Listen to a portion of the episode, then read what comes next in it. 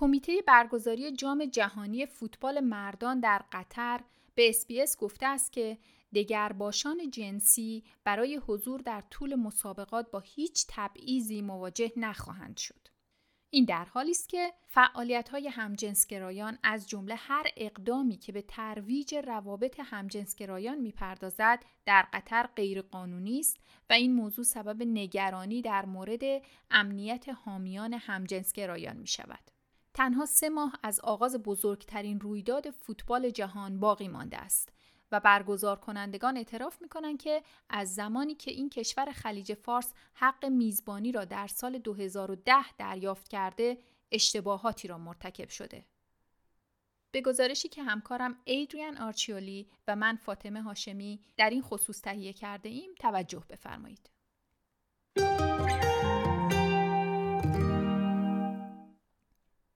پیش بینی شده که بیش از یک میلیون نفر برای تماشای مسابقات جام جهانی امسال به قطر سفر می کنند. اما به گفته جیمز کاردال رئیس سازمان پراید فوتبال استرالیا برای 500 عضو این سازمان این سفری است که آنها به آن نخواهند رفت.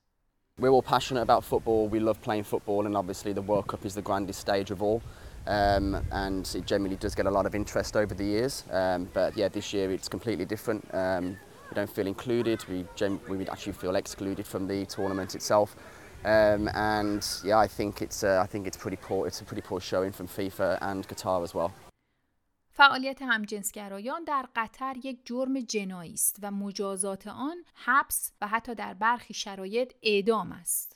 اما فاطمه النعیمی مسئول ارتباطات کمیته عالی برگزاری این مسابقات می‌گوید حامیانی که از جامعه دگرباشان جنسی در این مسابقات شرکت می کنند نباید نگران امنیت یا تبعیض باشند و ما به همه خوش آمد می گوییم.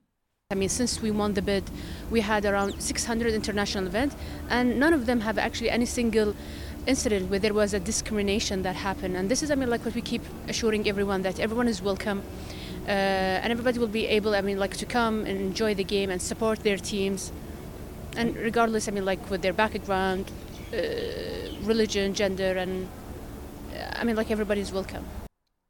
از سوی دیگر جیانی اینفانتینو رئیس فیفا ابراز اطمینان کرده که این وعده ها عملی خواهد شد و افزوده که هواداران می توانند پرچم های رنگین کمانی را در مسابقات به احتزاز درآورند. Everyone will be welcomed. Uh, we have we've received the necessary guarantees. We are training all the officials. Um, we are working hand in hand with, uh, with the government, with the police authorities. Everyone will be welcomed. If Qatar didn't want to welcome everyone, they wouldn't have organized uh, uh the World Cup where you welcome uh, the entire world. در همین حال همه تیم ها از جمله ساکروز تیم ملی فوتبال استرالیا با اتخاذ موضع جمعی در حال بررسی موضوع حقوق بشر در قطر هستند. ناصر الخوری رئیس فرهنگی کمیته عالی برگزاری این مسابقات است و امیدوار است که همه بازدید کنندگان به فرهنگ و سنت های قطر احترام بگذارند و می‌گوید I think this is something that you know we want to show to the world that you know we are you know a, a, a sort of you know progressive uh, state in the region. Uh, you know we, are you know we're mo modernizing, but in, in, our own sort of way, uh, sticking to our sort of our identity, our culture, our roots. این اولین باری است که رویداد نمایشی فوتبال در جهان عرب برگزار می شود. قطر نزدیک به دوازده سال را صرف آماده سازی برای میزبانی این مسابقات کرده و برای کسب استانداردها نیاز به توسعه قابل توجهی داشته است. هزاران نیروی کار مهاجر برای ساخت و سازهای جام جهانی به قطر رفته و به گفته گروه های حقوق بشر بسیاری از آنها در حین کار کشته شدند. نیکیتا وایت از اف بین الملل استرالیا ادعا می کند که تعداد دقیق این افراد هنوز مشخص نیست. او می‌گوید متاسفانه قطر آماری از کارگران فوت شده منتشر نمی کند. اما آنچه که ما می‌دانیم این است که هزاران نفر در کار جام جهانی جان خود را از دست دادند و می‌دانیم که متاسفانه مرگ آنها به درستی توسط مقامات قطری پیگیری نشده است. اغلب آنها مردان جوان سالمی بوده و پس از ساعات طولانی کار و در شرایط سخت و گرمای شدید جان خود را از دست دادند در حالی که مرگ آنها طبیعی گزارش شده است.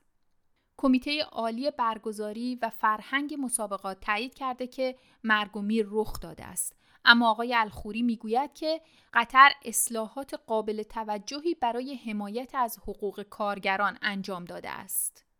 If you look at Qatar and the region, um, you know, our labor reforms uh, today, you know, over the last couple of years, because of the World Cup, I think have gone through major uh, uh, transition, and I think you know we have now a much better. Uh, I'm not saying we're perfect, you know, but I'm, you know, there there have been major developments and, and kind of you know uh, changes in the labor law that are in favor of the workers.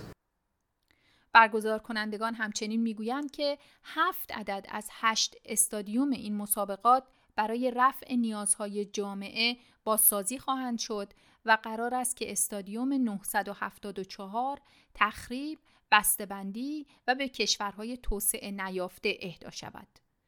این مسابقات بناست که از روز 21 نوامبر در قطر آغاز شود.